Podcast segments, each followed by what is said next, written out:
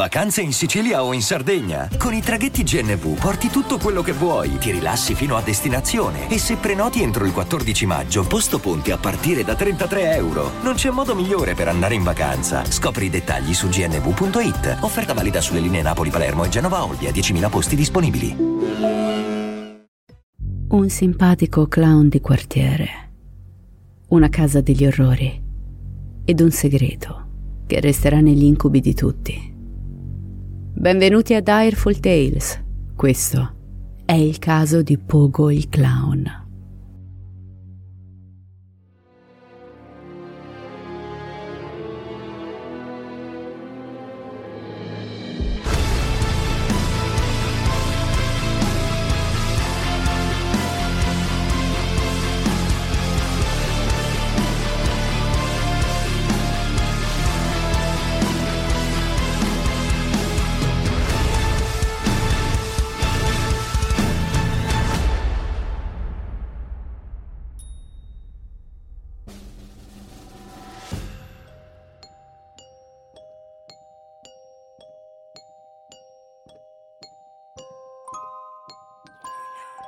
Nella vita di ogni persona arriva un punto in cui c'è un limite. Non contano i traumi del passato, non importa quello che hanno sofferto. C'è un limite in cui un essere umano deve scegliere se rimanere tale o diventare un mostro. La maggior parte delle persone sceglie di mantenere la propria umanità, si allontanano dall'orlo del baratro. E lì, appena oltre il confine della decenza umana, in fondo alla mente c'è la linea. Una serie di azioni così orribili, così ripugnanti per l'animo umano, che se si sceglie di attraversarla, alla fine si deve essere responsabili delle proprie azioni. Non importa quale tipo di follia riempia la vostra testa, non importa quale veleno affligga la vostra anima, dovete semplicemente esserlo perché a un certo punto la storia non riguarda più te, diventa quella delle tue vittime. Oggi iniziamo un viaggio, una lenta e inevitabile discesa in un torbido e viscido concatenarsi di eventi che vi porterà a conoscere i dettagli della vita di uno dei più proliferi e inquietanti serial killer della storia. Mettetevi comodi, portate pazienza e venite con me mentre vi porto indietro nel tempo, alla sera del 26 luglio del 1976. David Crum, un giovane di soli 18 anni, si trova sul ciglio della strada di Elston Avenue, in una zona piuttosto malfamata di Chicago, in Illinois. Dal lato destro della strada sbuca una station wagon argentata dalla carrozzeria sporca e vecchia. L'auto accosta proprio di fronte al ragazzo. Un uomo obeso e untuoso sulla trentina e con baffi scuri, si sporge verso di lui, appoggiandosi al sedile del passeggero. Ehi ragazzo, sei rimasto a piedi? Vuoi un passaggio? David acconsente e ringraziando entra nel veicolo, che riparte rapidamente. Cram nota una piccola insegna posta sul vetro posteriore dell'auto, PTM Contractors. Ehi amico, come sei entrato nel mondo delle costruzioni? So che non è facile. L'uomo, sorridendo, risponde. Ho fondato io stesso l'azienda. Se stai cercando un lavoro posso offrirti 3,66 dollari l'ora. Pur non essendo un salario esorbitante, è abbastanza buono per una manodopera non qualificata nella Chicago degli anni 70. Prima di lasciare il ragazzo a destinazione, l'uomo porge a David un biglietto con il suo numero scritto sopra. Chiamami se sei davvero interessato al lavoro. Poi la goffa station wagon si allontana verso il tramonto. Un paio d'ore dopo, Graham compone il numero che ha in mano da un telefono pubblico nel retro di un bar e con decisione comunica di voler accettare la proposta di lavoro. Non vuole perdere altro tempo ed informa all'uomo di essere interessato. David torna tutto contento all'interno del bar per scolarsi un paio di birre. Venti minuti dopo viene raggiunto da un altro ragazzo un dipendente del generoso sconosciuto, ed insieme si avviano verso il sobborgo di Chicago di The Plain. I due arrivano all'8213 di West Summerden Avenue. Di fronte all'abitazione, David riconosce il generoso sconosciuto intento a chiacchierare con alcuni ragazzi più giovani. Cram scende dal veicolo e si avvicina. Lo sconosciuto gli sorride. Sono John Wayne Gacy, ragazzo, e sono lieto di averti a bordo. Dice pomposamente. Gacy spiega che quella sera dovranno fare un lavoro all'ultimo minuto, dipingere un chiosco di hot dog. Gli altri ragazzi salgono rapidamente sul pick-up, mentre Casey invita David a condividere il viaggio con lui. Durante il tragitto racconta di sé e dei suoi studi in psicologia e sociologia. La laurea in psicologia è utile nel settore delle costruzioni, perché ti permette di manipolare le persone. Si pianta un seme nella testa di qualcuno e lo si lascia crescere come una foresta. L'uomo poi prosegue, parlando dei profitti della sua azienda che è in rapida ascesa. Il ragazzo potrebbe ottenere uno stipendio molto più alto di quello iniziale se dimostrerà attitudine al lavoro. Tu gratti la schiena a me e io la gratto a te. Ci siamo capiti, no? Ammicca Gacy, sorridendo.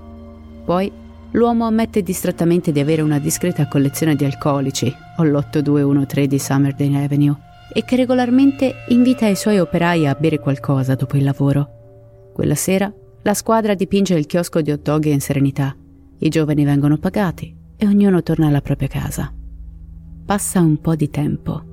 Un giorno Gacy assume il giovane David per ripulire il garage della sua abitazione. Sistemando scatole e ciarpame, Graham trova un mucchio di portafogli e patenti di guida, tutte appartenenti a giovani uomini. Ne trova anche una di un ragazzo di 21 anni. che buffo! Il tipo nella foto gli somiglia. A soli 18 anni, David Cram non può ancora acquistare alcolici nello stato dell'Illinois. Chiede così a Gacy se può prendere quella patente e usarla come documento falso. Gacy si mette a ridere. certo, non me ne faccio mica di niente. Sono tutti documenti e cose rimaste dal mio ultimo lavoro con il sindacato, un'organizzazione con cui collaboro ogni tanto.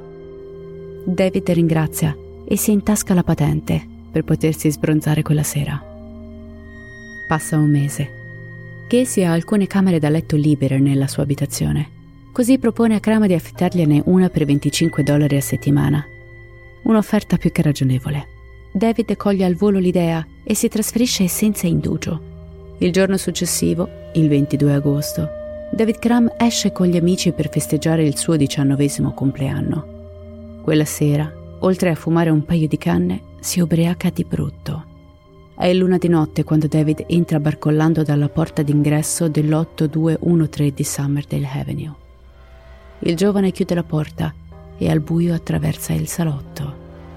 La luce del lampione che entra dalla finestra cattura qualcosa all'interno della stanza. Una sagoma. Gli occhi di Cram si posano su un enorme e grasso clown in piedi al centro della stanza, con il volto contorto in un ghigno sinistro. Pogo il clown è alto 1,80 m e pesa più di 100 kg. Il suo vestito è per metà rosso e per l'altra metà ha strisce bianche e rosse. Pompon di vari colori pendono dalla tuta come finti bottoni. Il colletto è una Georgette bianca e rossa a forma di vecchio centrino da tè. Il clown indossa un berretto a punta rosso e bianco, ornato da altri tre pompon multicolori. Il suo volto è spalmato di fondotinta bianco. I suoi occhi sono grandi triangoli di colore azzurro, disegnati ad angolo acuto e delineati con una matita nera. Il sorriso del clown è dipinto di un rosso vivo, con gli angoli fortemente ribaltati che mettono in risalto i suoi denti gialli e macchiati. Mi sto solo preparando per un evento di beneficenza che ho domani, spiega Pogo con voce profonda e normale. David sbatte le palpebre annuendo. Graham sa che John Wayne Gacy lavora occasionalmente come pagliaccio alle feste dei bambini, vestendosi con un abito ridicolo e inquietante e facendosi chiamare Pogo il clown. Gacy riprende. Ho pensato che, visto che è il tuo compleanno, sarebbe stato carino se avessi indossato il mio costume per salutarti. Ciao David! La situazione è un po' strana, ma Cram è ubriaco e non gli importa. I due si dirigono insieme verso il soggiorno sul retro della casa, dove Casey ha un enorme bar. Il clown versa al festeggiato, già ubriaco, un bicchierino di Everclear, 95 gradi. I due uomini fumano anche dell'erba. Dopo qualche altro drink, Gacy si alza nuovamente in piedi e ricomincia ad interpretare il suo alter ego, Poco, con la voce che diventa sempre più acuta e cartonesca. Il clown mostra a Cram alcuni dei suoi pupazzi che usa per intrattenere i bambini. Si offre poi di insegnare a Cram un trucco da artista della fuga. Forza, forza ragazzino, non vuoi imparare a liberarti da un paio di manette? Forse un giorno ne avrai bisogno. Scherza Pogo con voce stridula. David barcollando si lascia ammanettare. Per un breve istante di silenzio, Pogo fissa gli occhi di Cram a pochi centimetri dal suo viso. Sai, David, qual è il trucco per sfuggire a un paio di manette? Dice Poco ridendo beffardo. Avere la chiave. Cram ordina al clown di liberarlo, ma Pogo afferra le manette per la catena che le unisce e inizia a girare in tondo, costringendo David a ciondolare con lui, come se fossero su una giostra per bambini. Il peso ingombrante di Pogo rende impossibile per Cram di liberarsi. Cazzo, togliti di dosso! Biascica il giovane con una certa difficoltà. Pogo lo ignora. I due continuano a girare vorticosamente. ti stuprerò, ti stuprerò! canta il clown sghignazzando. Improvvisamente Pogo lascia andare le manette e il giovane stordito cade all'indietro sbattendo contro il grande televisore del salotto. Il clown ghigna soddisfatto e si lancia in avanti. David si sposta di lato e sferra un rapido calcio che colpisce Pogo in pieno volto.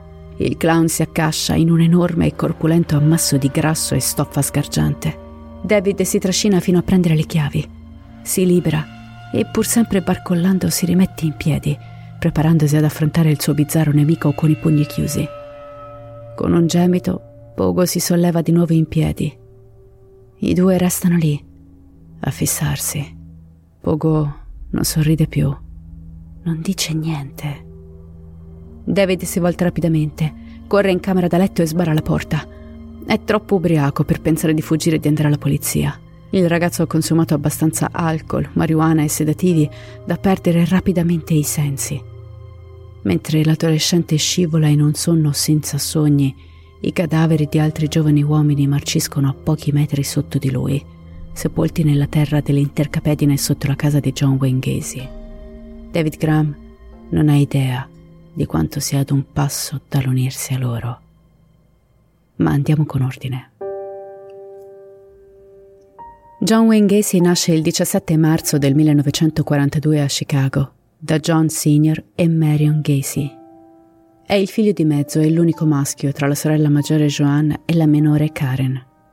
Suo padre, John Sr., è figlio di immigrati polacchi, un veterano della Prima Guerra Mondiale che una volta tornato dal fronte ha trovato lavoro come aiuto meccanico e tuttofare locale. Sua moglie Marion è un'americana di origini scozzesi e danesi ed è una brava casalinga. Si occupa lei dei tre piccoli in casa. Il piccolo John Jr., oltre a ricevere il nome del padre, viene chiamato come la star del cinema western, John Wayne, nella speranza che la mascolinità e la grinta dell'attore si trasmettano al bambino. John Sr. è un ubriacone e per giunta violento. Nel 1944, quando John Jr. ha appena due anni e sua sorella minore Karen è appena nata, mentre la famiglia è riunita per cena, John Senior, in stato di ebbrezza, prende del cibo bollente e lo getta in faccia alla moglie, per poi colpirla selvaggiamente con un pugno, rompendo all'istante il naso di Marion e facendola cadere dalla sedia. John e la sorella di quattro anni iniziano a urlare.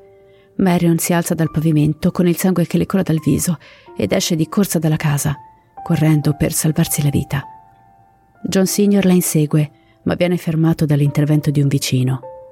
L'uomo torna in casa Prende la pistola che tiene nascosta in soggiorno e se ne va senza dire una parola, a ubriacarsi chissà dove.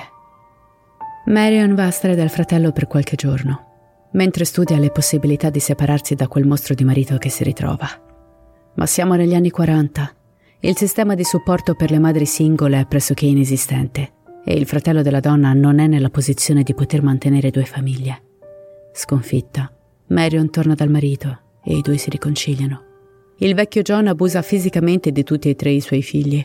Il suo strumento disciplinare preferito è una cinghia di cuoio che usa per mantenere affilato il suo lasore da barba. Quando il piccolo John Wayne ha quattro anni, viene attirato in un campo, spogliato e molestato da una ragazzina di 15 anni con la sindrome di Down. Ciò provoca un tumulto in casa Gacy che il piccolo ovviamente non riesce a comprendere. Nel frattempo, però, l'aggressione sessuale viene silenziosamente interiorizzata dalla fragile psiche del bambino. Quello stesso anno, John sta osservando il padre mentre ripara un'auto. Raccoglie un pezzo del motore per cercare di aiutare il suo papà, come fanno spesso i bambini. Nonostante abbia solo quattro anni, viene picchiato a sangue con la spessa cinghia di cuoio per aver rovinato i pezzi dell'auto che il suo vecchio aveva accuratamente preparato. Nel 48, quando John ha sei anni, ruba un camion giocattolo da un negozio. Sua madre Marion lo costringe a restituirlo e a confessare il suo crimine.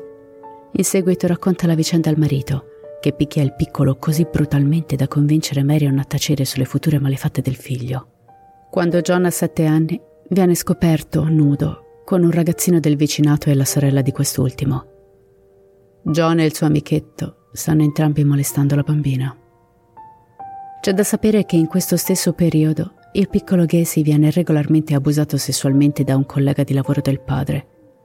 L'uomo lo porta in giro sulla sua auto, poi inizia a fargli il solletico e tra una cosa e l'altra la situazione degenera sempre in toccamenti inappropriati ed il bambino viene costretto alla violenza sessuale. Il padre di John non ha mai scoperto questi particolari episodi, perché John Jr. teme di essere punito in caso l'uomo venga a sapere di tutta la faccenda.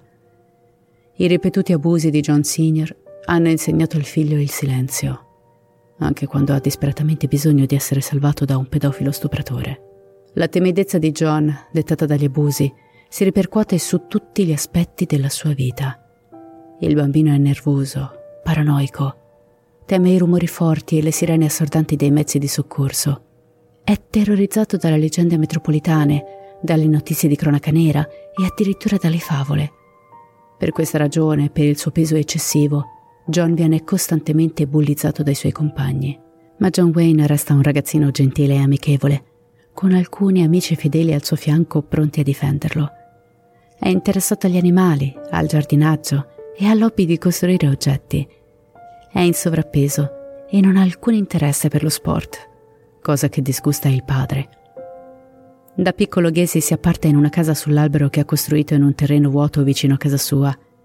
Ma il terreno viene venduto e la casetta viene inevitabilmente abbattuta. Il bambino torna a casa, piangendo disperato per la sua perdita, e al posto di un abbraccio riceve talmente tanti colpi di cinghia da non riuscire a sdraiarsi sulla schiena per giorni. John Senior ha sentito il bisogno di ricordargli che piangere è da checche. Il piccolo John Wayne allora costruisce un secondo nascondiglio sotto il portico della sua casa e lì trascorre molto tempo nascondendosi dal padre. Da questo momento in poi il piccolo realizza di provare un fascino sfrenato per nascondere le cose sotto casa. Una sera, mentre John Senior e Marion si stanno vestendo per uscire, la donna si accorge che il cassetto della biancheria intima è vuoto gli indumenti vengono trovati in un sacchetto di carta che John Jr. ha nascosto nel suo nascondiglio sotto il portico e per questo viene duramente picchiato dal padre. Più tardi, quando John Wayne è ormai adolescente, sua madre Marion gli fa indossare la sua biancheria intima come punizione. E la situazione è peggiore di quanto possa sembrare. La punizione della madre è un abuso psicologico crudele e tossico altrettanto spaventoso quanto le cinghiate. Fa indossare a John le sue mutandine di pizzo e poi lo costringe a restare seduto in camera da letto, impaurito, ma con il pene vergognosamente eretto, fino a quando il padre non torna a casa, con il timore di essere scoperto e ricevere le botte più violente della sua vita. Tuttavia, Marion ha sempre tenuto segreto al coniuge il suo metodo di punizione, facendo rivestire il figlio un attimo prima che il padre varchi la soglia della stanza. Anche durante l'adolescenza, il ragazzo assaggia il sapore metallico della cinghia di John Senior, che lo colpisce spesso in faccia e lo prende a calci mentre il figlio giace agonizzante a terra.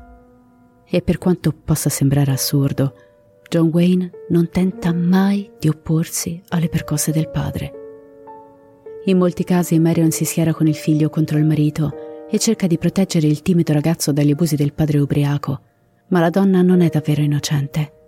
John Wayne Gacy viene costantemente abusato da entrambi i genitori, sia sotto il profilo fisico che quello psicologico ed emotivo. Una tortura a 360 gradi, perpetrata da coloro che più di tutti dovrebbero schermarlo dai dolori della vita. Eppure John non li denuncia mai. Li giustifica sempre e sostiene di amarli, non ritenendosi mai abbastanza bravo per il padre, che cerca solo di renderlo migliore e di insegnargli a stare al mondo, anche con le maniere forti. Loda la madre, eternamente uniti, spinti l'un l'altro dalla reciproca vittimizzazione da parte di John Sr. e dalla routine perversa e psicologicamente abusiva di Marion di umiliazione sessuale e femminilizzazione nei confronti del figlio. Tutto questo è sfortunatamente un classico nelle famiglie dove la violenza domestica è all'ordine del giorno. Nel 1951 John Wayne Gacy viene colpito da una malattia cardiaca che gli provoca svenimenti irregolari dall'età di 9 anni in poi. Cade in stato di incoscienza per un tempo variabile da 10 minuti a un'ora. Le sue condizioni mediche rendono impossibile qualsiasi attività fisica faticosa, sport incluso. Avere un figlio effeminato, timido, silenzioso, che indossa biancheria intima femminile che non fa sport perché sviene appena fa uno sforzo, è una vergogna per il vecchio padre, che lo accusa di fingere la sua condizione medica per continuare la sua vita da codardo e cialtrone. Quando Gacy compie 11 anni, suo padre lo invita ad andare a pesca.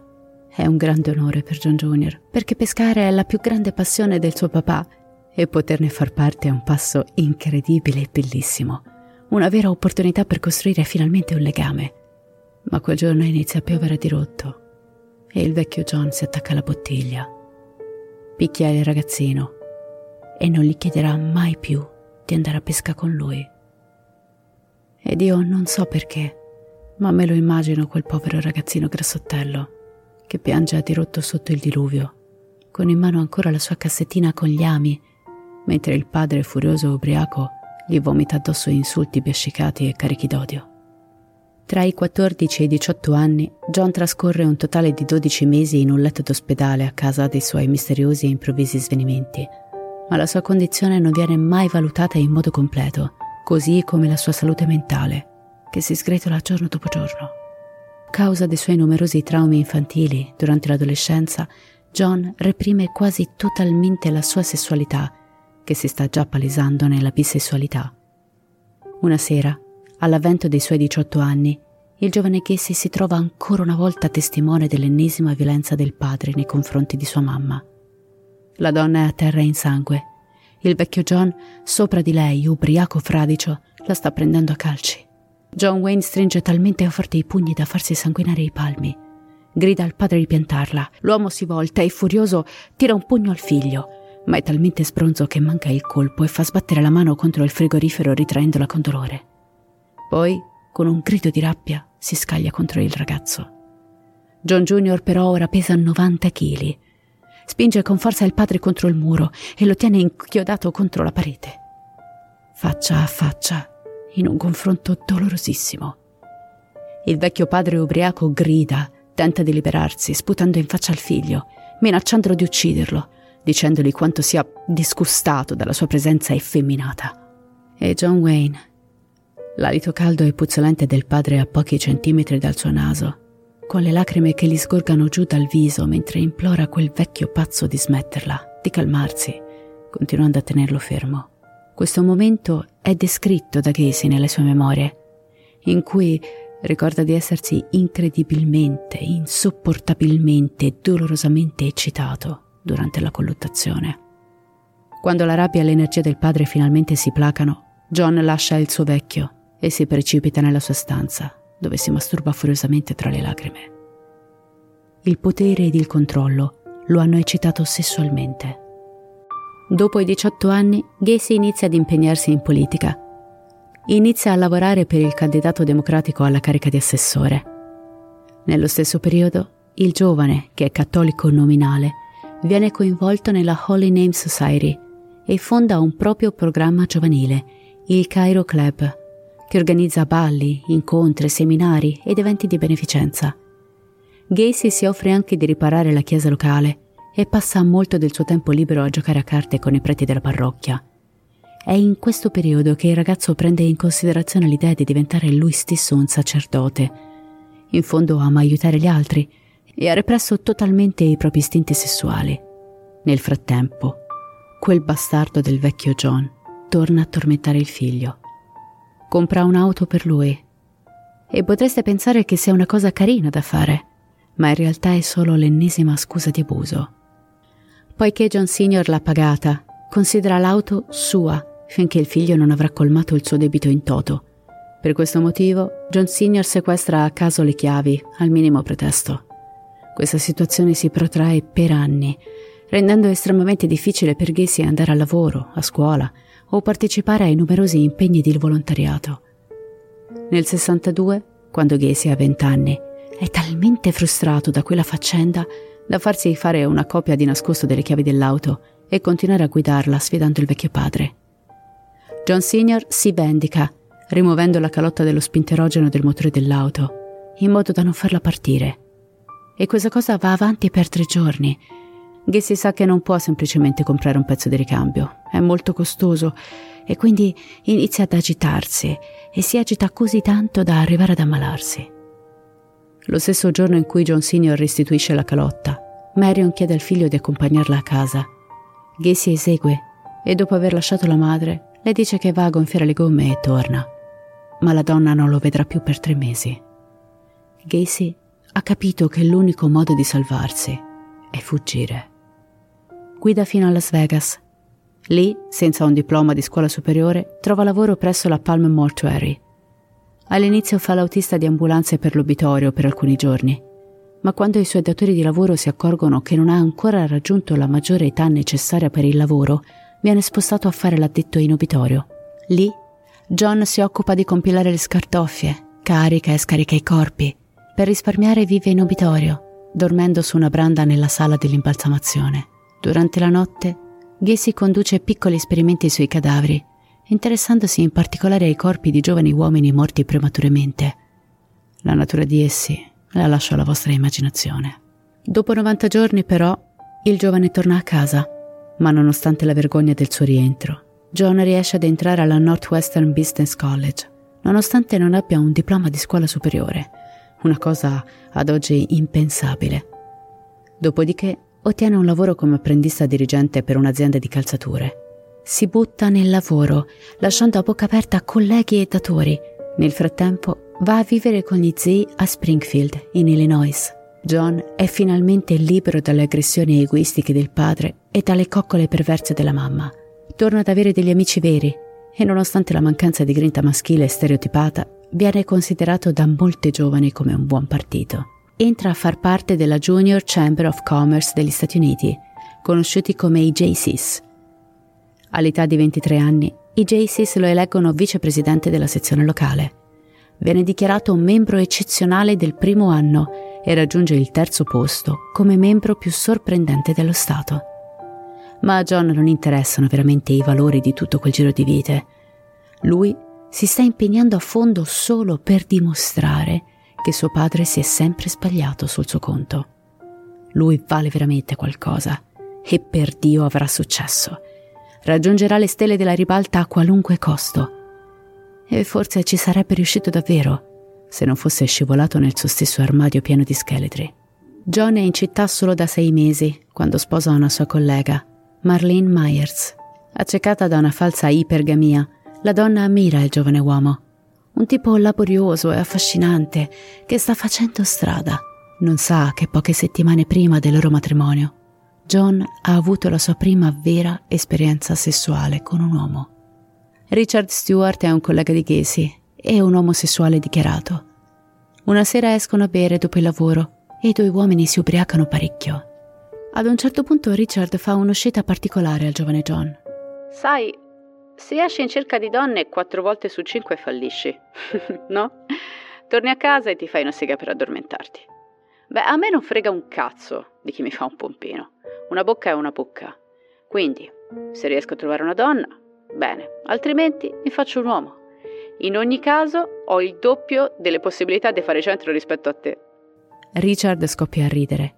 Non sa che John è bisessuale e che non ha certo bisogno di alcol o di grandi convincimenti per cedere alle proposte sessuali di un uomo. Più tardi, infatti, è Richard a far sesso orale su Gacy. Quando John si sveglia il mattino dopo, nota sdraiato al suo fianco l'amico e in un attimo prova un'orribile sofferenza per se stesso. Si sente violato. Non che quanto sia successo non gli sia piaciuto, ma in qualche modo ha fallito nel dimostrare a suo padre di non essere la tanto odiata checca di casa. Si è dato così tanto da fare sul piano professionale per essere un vero uomo e ora eccolo qui, a comportarsi come un maledetto frocio, come diceva sempre il suo vecchio. Gacy lo giura a se stesso. Se mai farà sesso con un altro uomo, si assicurerà di essere lui in controllo. Improvvisamente il sesso diventa non solo una questione di piacere, ma di potere. Da qualche parte, in qualche modo, a questo punto della nostra storia, Pogo il clown sta ridendo sottovoce. La sposa di John, Marlene, proviene da una famiglia abbastanza benestante. Suo padre, Fred Myers, ha acquistato tre ristoranti in franchising per il Kentucky Fried Chicken a Waterloo, in Iowa, Myers assume Gacy come direttore di quei ristoranti. Nel frattempo, John diventa anche un astro nascente dei Jaycees. Si sente pronto a candidarsi alla presidenza con i democratici. In quello stesso periodo, la famiglia Gacy si allarga e dà il benvenuto a due bambini. Nel 1967, John e Marlene sono a cena a casa di Charles Hill, il presidente dei Jaycees di Waterloo. Mentre Marlene e la moglie dell'uomo sono occupate in cucina a sistemare, John in salotto si sporge dalla poltrona verso Charles. Ehi, ti piace il vestito di Marlene? Il annuisce distrattamente. Casey la incalza. Mm, ti piace, eh? Hill risponde platonicamente. Ah sì, John, è una brava donna. Mi, mi è sempre piaciuta. Casey schignazza e avvicinandosi ancora di più a Hill, sussurra. Sai, anche tu piace a Marlene. Vuoi scopartela? Hill quasi si strozza con il drink. John, io e Marlene siamo solo amici, ma che stai dicendo? Gacy sorride e si ritrae, ridendo e dicendo che sta solo scherzando. La verità però è ben lontana. All'insaputa di Charles Hill, Gacy ha creato un giro di scambisti all'interno di Jaycees, al quale Marlene partecipa volontariamente e con entusiasmo. Inoltre, John e i suoi compari fanno circolare tra loro materiale pornografico hardcore, illegale per quei tempi, Fanno poi uso di droghe pesanti e gestiscono un giro di prostituzione. Gacy sa come tenere a bada i poliziotti, invitando i vari funzionari e commissari ai numerosi festini a base di sesso e alcol, e più banalmente offrendo loro pollo fritto gratis. Nel 67 il padre di Gacy, il vecchio John Sr., fa visita al figlio e per la prima volta in vita sua lascia in pace la bottiglia e tratta con rispetto John L'uomo è sinceramente impressionato dal cambiamento di suo figlio, di come abbia messo sua famiglia, sia rispettato da tutti e abbia un lavoro importante. Quando arriva il momento di andarsene, John Senior gli porge la mano. Gacy non può credere ai suoi occhi. La stringe.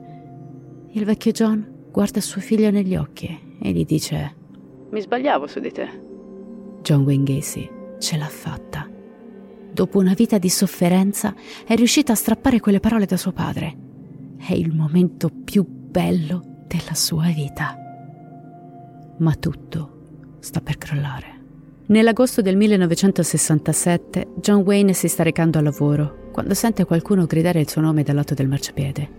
È il quindicenne Donald Voorhees e sta chiedendo all'uomo di fermarsi. I due si conoscono. Il ragazzo è infatti il figlio del rivale politico di Gacy, John chiede al giovane cosa ci faccia lì. Voorhees dice di star tornando a casa dopo essere stato in compagnia della sua ragazza. Hai già scopato? chiede John bruscamente. Il ragazzo risponde di sì, ridendo. Poi chiede all'uomo se è vera la storia che proietti film porno durante le festicciole a casa sua.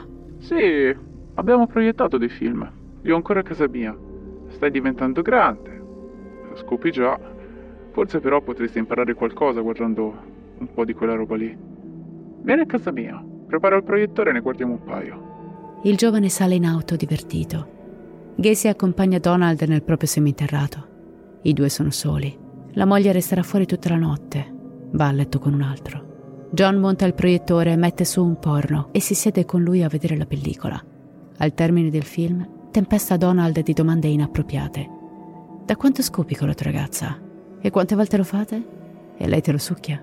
Gacy inizia poi un monologo secondo il quale alcuni uomini scelgano di fare sesso con altri uomini prima di iniziare ad avere rapporti regolari con una donna. Successivamente, pratica del sesso orale sul ragazzo. Quando arriva il momento di fare il cambio di ruolo, l'uomo rassicura l'adolescente. Non ha un sapore poi così diverso dal succhiarsi il pollice. Voorhees torna altre volte a casa dell'uomo, prestandosi al sesso in cambio di denaro. Il limite è stato superato e Casey non ha intenzione di tornare indietro. Per il resto del 67 e nei primi mesi del 68, Gacy compie atti sessuali su diversi minorenni maschi. Alcune vittime vengono pagate, in altre circostanze convince i giovani a far sesso con sua moglie e poi li ricatta affinché facciano sesso anche con lui. Nel marzo del 68, Donald informa il padre che Gacy lo ha aggredito sessualmente. Le autorità avviano un'indagine, ma John nega le accuse.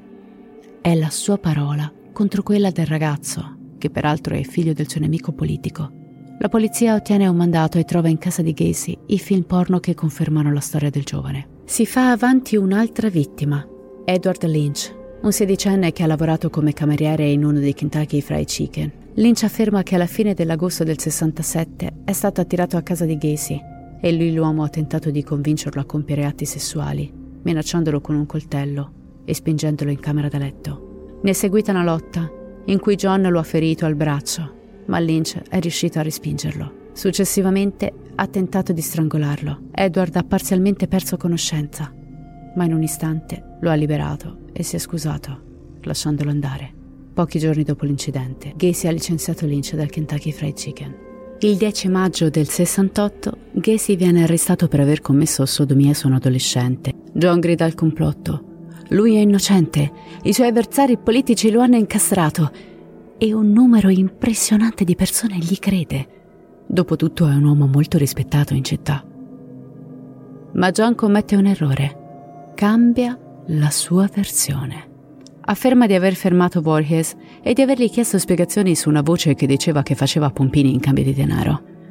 Il ragazzo avrebbe affermato di essere un prostituto regolare e di farsi pagare 40 dollari.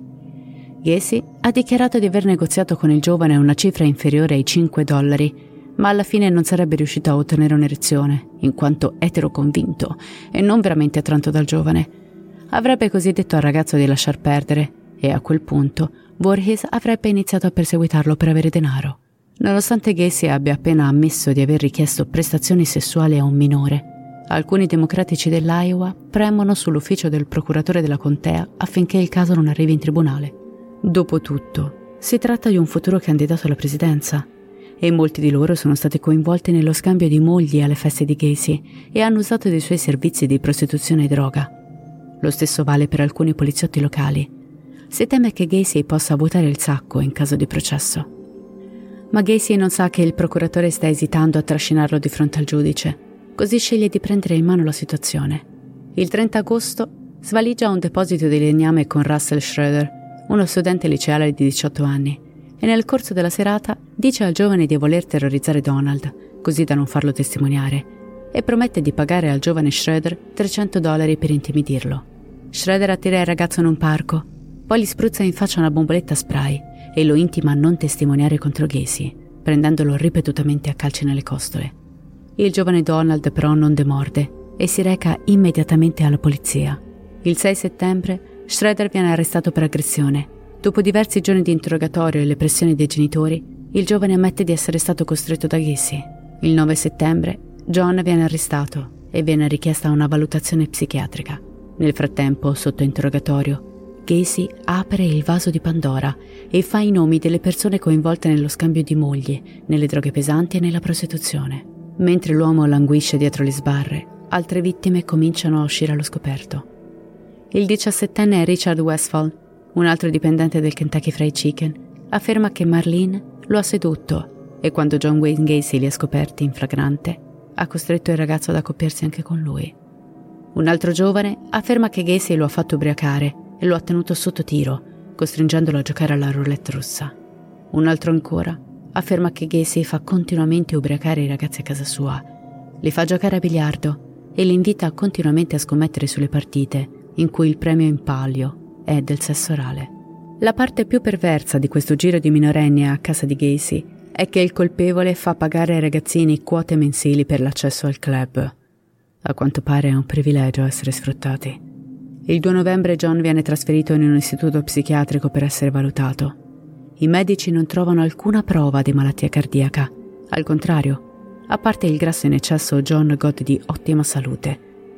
Qualunque cosa gli stia accadendo è chiaramente di natura psicologica. Il dottor Eugene Garn scopre che Casey ha un quoziente intellettivo di 118 e dal punto di vista neurologico non c'è nulla di sbagliato in lui, nessun danno cerebrale.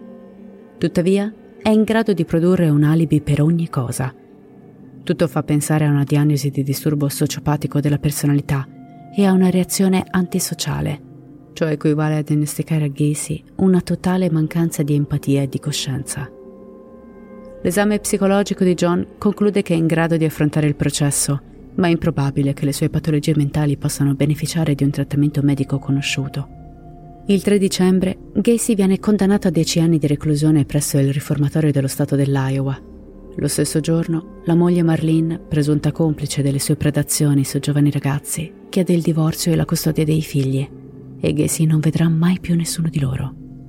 Mentre è in carcere, John Wayne continua a fare ciò che gli riesce meglio. In breve tempo diventa capo cuoco della mensa e ottiene un aumento del salario per gli altri detenuti che lavorano lì.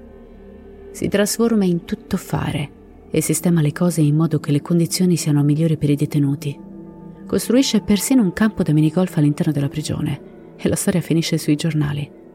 John è un detenuto modello a cui vengono concessi privilegi speciali. Un predatore di bambini che se ne va in giro per il carcere vestito da uomo d'affari, recando il culo al direttore e facendo la corte alle guardie. Racconta agli altri detenuti di essere un politico di spicco che è stato incastrato dai suoi nemici Addirittura si inventa che la sua ex moglie è la figlia del colonnello Sanders, il fondatore del Kentucky Fried Chicken, e per mantenere il rispetto della popolazione carceraria, in gran parte etero, esprime più disprezzo e odio per l'omosessualità di molti altri prigionieri. Nel frattempo, fuori dalle mura del carcere, a centinaia di chilometri di distanza, la notte di Natale, John Senior muore di cirrosi epatica. Quando Gacy riceve la notizia, crolla a terra singhiozzando. Negli anni successivi, dirà di essersi convinto che sia stata la sua innocente curiosità per i giovani gay ad aver ammazzato suo padre. Il 18 giugno del 1970 John viene rilasciato con 12 mesi di libertà vigilata, dopo aver scontato solo un anno e mezzo di una condanna a 10 anni. Gacy si trasferisce immediatamente a Chicago per ricominciare la sua vita. È una grande città, in un altro stato, ed è il luogo in cui è cresciuto. La maggior parte delle persone qui non sa di cosa ha combinato in Iowa. Torna a vivere con la madre e trova lavoro come cuoco in una bettola locale, il Bruno's Restaurant and Lunch, il 12 febbraio del 71. Otto mesi dopo essere stato rilasciato, John Wayne Gacy viene arrestato per aver aggredito sessualmente un adolescente. Gacy lo ha prelevato dal terminal degli autobus Greyhound.